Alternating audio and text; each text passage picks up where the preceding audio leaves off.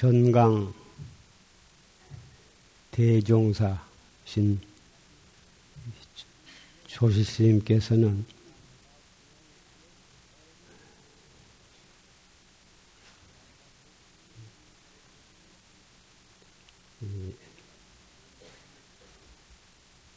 무술년 1898년 무술년 11월 16일에 곡성에서 탄생을 하셨습니다. 16세에 해인사에 출가하셨고 23세에 견성 오도를 하셔서 당시 6대 선지식으로부터 인가를 받으시고 25세에 만공 대종사께 법통을 이으셨습니다. 방금 들으신 녹음 법문은 망공 대종사께 인가를 받으실 때 그 상황에 대해서 법문을 들으셨습니다. 인가라고 하는 것은 그렇게 법거량이 이루어져서 부정을 할라야 부정을 할 수가 없는 것이고 이렇게 해서 부처님의 법 등이 전수가 되는 것입니다. 33세의 젊으신 나이로 법보 종찰 양산 통도사 보광선언의 조실에 취임을 하셨고 그 뒤로 법주사 복천선언, 수도선언, 그리고 망월사, 동화사, 범어사, 천축사, 무문관, 지리산 정각사 등 여러 선원의 조실을 조실로 휴대받으셨습니다. 그리고 용화선언의 용화선언과 수원 용주사의 선언을 개설을 하시고 많은 학자를 제접을 하셨습니다. 그리고서 77세로 이 용화사 법보선언에서 열반을 하셨습니다. 졸스님께서는 그렇게 많은 조실을 영령을 하시면서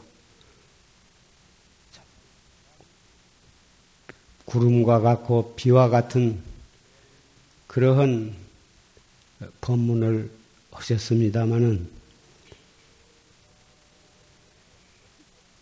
기록이 되어 있지 않고 대부분 조지스님께서 일대기 법문 속에 일생 동안의 행장에 대해서 법문하신 것이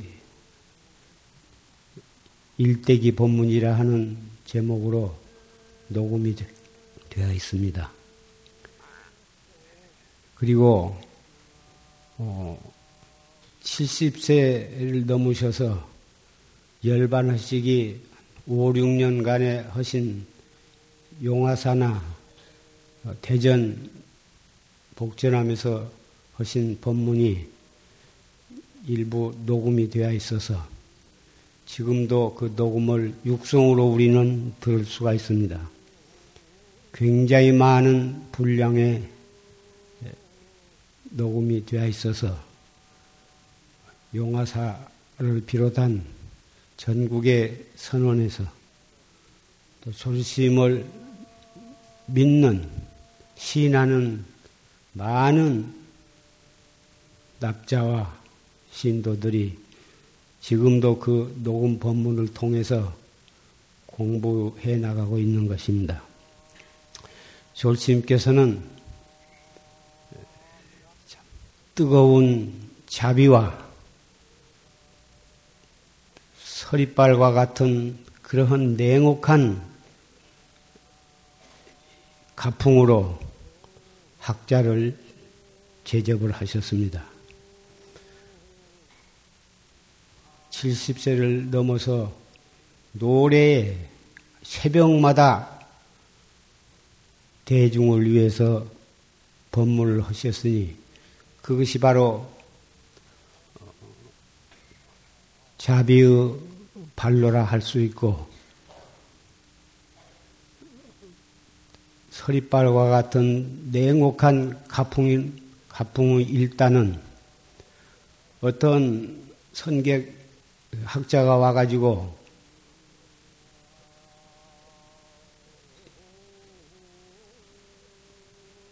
그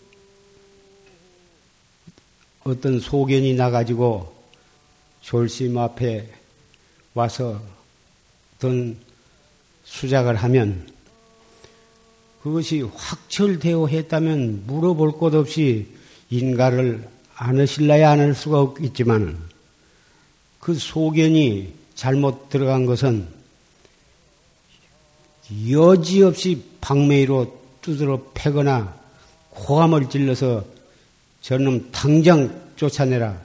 밥도 주지 말고 쫓아내라고 고함을 지르신 것을 종종 배울 수가 있었습니다. 그때 저 생각에는 그 잘못 일렀다. 그렇게 공부한 것이 아니다.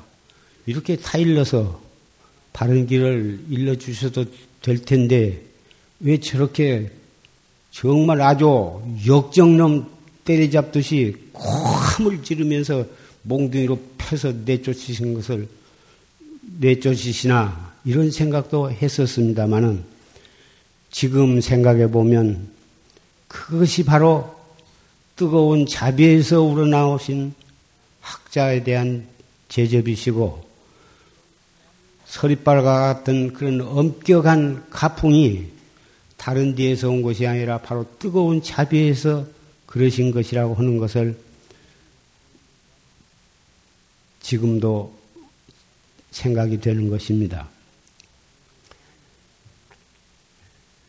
그런 의미에서 우리는 녹음 법문을 통해서라도 생존 시에 친견을 못했거나 그때 직접 지도를 받지 못했다 하더라도 지금도 그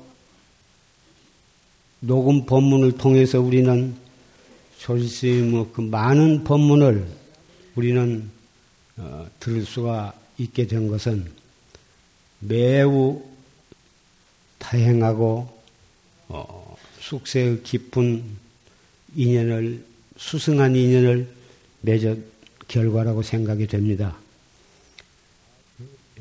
그런 의미에서 우리는 비록 말세에 태어났다 하더라도 그러한 어, 경어 스님으로 망공심으로 이어지는 그러한 선종의 임재 가풍을 조지 스님의 법문을 통해서 우리는 접할 수가 있고 그 법에 의해서 우리가 바르게 공부할 수 있게 된 것을 우리는 다행으로 생각하고 확 철되어 해서 구경 깨달음을 얻기 전에는 섣불리 어떤 소견이 났다, 한소식 했다, 그러한 어, 생각을 가지고 득소유족하는 조그만큼 얻은 것을 가지고 만족함을 삼지, 삼을 것이 아니라 정말 졸스님께서 지금 생존하신 걸로 그렇게 믿고 차라리 깨닫지 못했으면 못했지. 어름한 반딧불만 또 못한 그런 소견을 가지고 알았다고 하는 그런 생각을 갖는 일이 없도록 어, 우리 모두가 다짐을 함으로써 조지스님의 어, 추모제의 말씀을 가름하고자 합니다.